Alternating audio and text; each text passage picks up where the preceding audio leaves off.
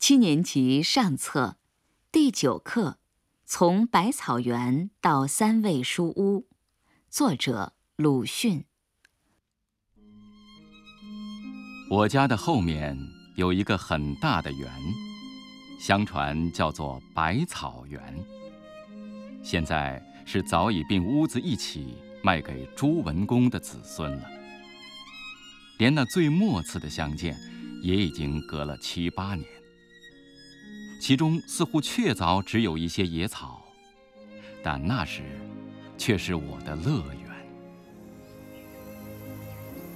不必说碧绿的菜畦、光滑的石井栏、高大的皂荚树、紫红的桑葚，也不必说鸣蝉在树叶里长吟，肥胖的黄蜂伏在菜花上，清洁的叫天子、云雀。忽然从草间直窜向云霄里去了。单是周围的短短的泥墙根一带，就有无限趣味。游灵在这里低唱，蟋蟀们在这里弹琴。翻开断砖来，有时会遇见蜈蚣，还有斑毛。倘若用手指按住它的脊梁，便会啪的一声，从后窍喷出一阵烟雾。何首乌藤和木莲藤缠络着，木莲有莲房一般的果实，何首乌有臃肿的根。有人说何首乌根是有像人形的，吃了便可以成仙。我于是常常拔它起来，牵连不断地拔起来，也曾因此弄坏了泥墙，却从来没有见过有一块根像人样。如果不怕刺，还可以摘到覆盆子，像小珊瑚珠攒成的小球，又酸又甜，色味儿都比桑葚要好得远。长的草里是不去的，因为相传这园里有一条很大的赤练蛇。常妈妈曾经讲给我一个故事听。先前有一个读书人住在古庙里用功。晚间在院子里纳凉的时候，突然听到有人在叫他。答应着四面看时，却见一个美女的脸露在墙头上，向他一笑，隐去了。他很高兴，但竟给那走来夜谈的老和尚识破了机关。说他脸上有些妖气，一定遇见美女蛇了。这是人首蛇身的怪物，能唤人名。倘一答应，夜间便要来吃这人的肉的。他自然吓得要死，而那老和尚却道无妨，给他一个小盒子，说只要放在枕边，便可高枕而卧。他虽然照样办，却总是睡不着。当然睡不着的。到半夜，果然来了，沙沙沙。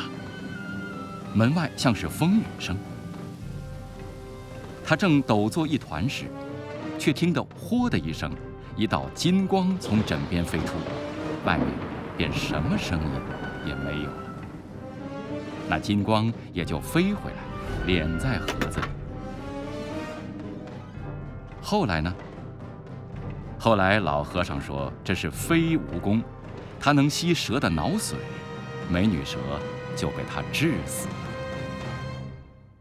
节末的教训是：所以倘有陌生的声音叫你的名字，你万不可答应他。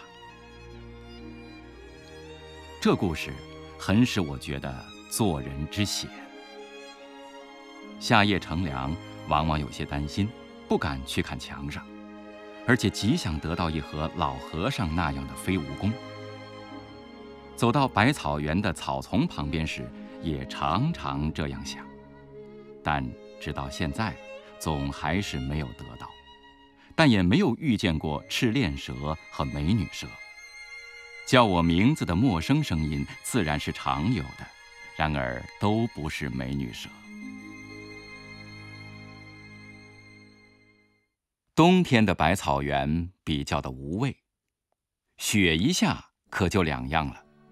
拍雪人儿，将自己的全形印在雪上，和塑雪罗汉需要人们鉴赏。这是荒原，人迹罕至，所以不相宜，只好来捕鸟。薄薄的雪是不行的。总需积雪盖了地面一两天，鸟雀们久已无处觅食的时候才好。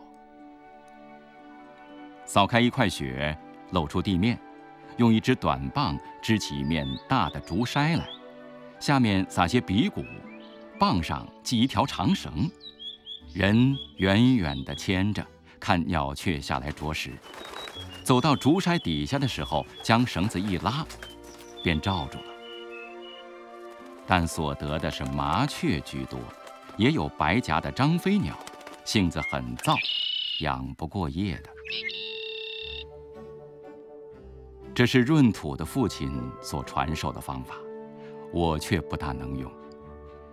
明明见他们进去了，拉了绳跑去一看，却什么都没有，费了半天力捉住的不过三四只。闰土的父亲是小半天便能捕获几十只，装在插袋里叫着撞着。我曾经问他得失的缘由，他只静静地笑道：“你太性急，来不及等他走到中间去。”我不知道为什么家里的人要将我送进书塾里去了，而且还是全城中称为最严厉的叔叔。也许是因为拔何首乌毁了泥墙吧，也许是因为将砖头抛到贱婢的梁家去了吧，也许是因为站在石井栏上跳了下来吧，都无从知道。总而言之，我将不能常到百草园了。阿得，我的蟋蟀们，阿得，我的覆盆子们。和木莲们，出门向东不上半里，走过一道石桥，便是我的先生的家了。从一扇黑油的竹门进去，第三间是书房，中间挂着一块匾，道：“三味书屋。”匾下面是一幅画。画着一只很肥大的梅花鹿伏在古树下。没有孔子牌位，我们便对着那匾和鹿行礼。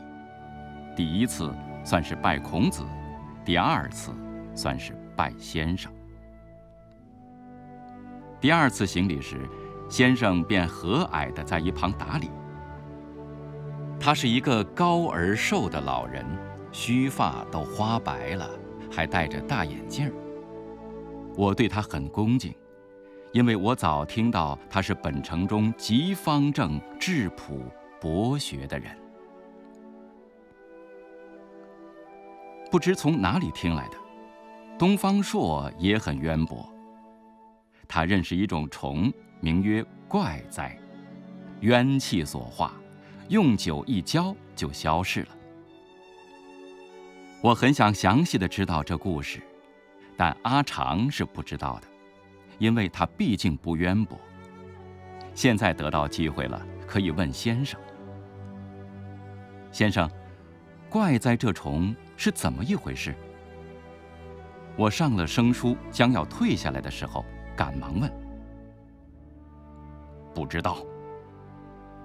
他似乎很不高兴，脸上还有怒色了。我才知道，做学生是不应该问这些事的，只要读书，因为他是渊博的素儒，绝不至于不知道。所谓不知道者，乃是不愿意说。年纪比我大的人，往往如此，我遇见过好几回了。我就只读书，正午习字，晚上对课。先生最初这几天对我很严厉，后来却好起来了。不过给我读的书渐渐加多，对课也渐渐地加上字去，从三言到五言，终于到七言。三味书屋后面也有一个园，虽然小，但在那里也可以爬上花坛去折腊梅花，在地上或桂花树上寻蝉蜕。最好的工作是捉了苍蝇喂蚂蚁，静悄悄的没有声音。然而同窗们到园里的太多太久，可就不行了。先生在书房里便大叫起来：“人都到哪里去了？”人们便一个一个陆续走回去，一同回去也不行的。他有一条戒尺，但是不常用；也有罚跪的规则，但也不常用。普通总不过瞪几眼，大声道。读书。于是大家放开喉咙读一阵书，真是人声鼎沸。有念“人远乎哉，我欲人，斯人至矣”的；有念“笑人齿缺，曰狗窦大开”的；有念“上九潜龙勿用”的；有念“绝土下上上错，绝共包毛橘柚”的。先生自己也念书，后来我们的声音便低下去、静下去了，只有他还大声朗读着：“铁如意，指挥倜傥，一座皆惊呢。金婆罗，颠倒淋漓衣，千杯未醉喝。”我疑心这是极好的文章。因为读到这里，他总是微笑起来，而且将头仰起，摇着，向后面熬过去，熬过去。先生读书入神的时候，与我们是很相宜的。有几个便用纸糊的盔甲套在指甲上做戏，我是画画。用一种叫做金川纸的，蒙在小说的绣像上，一个个描下来，像习字时候的影写一样。读的书多起来，画的画儿也多起来。书没有读成，画儿的成绩却不少了。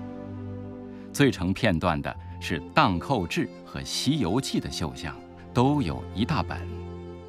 后来。因为要钱用，卖给一个有钱的同窗了。他的父亲是开锡箔店的，听说现在自己已经做了店主，而且快要升到绅士的地位了。这东西早已没有了吧？九月十八日。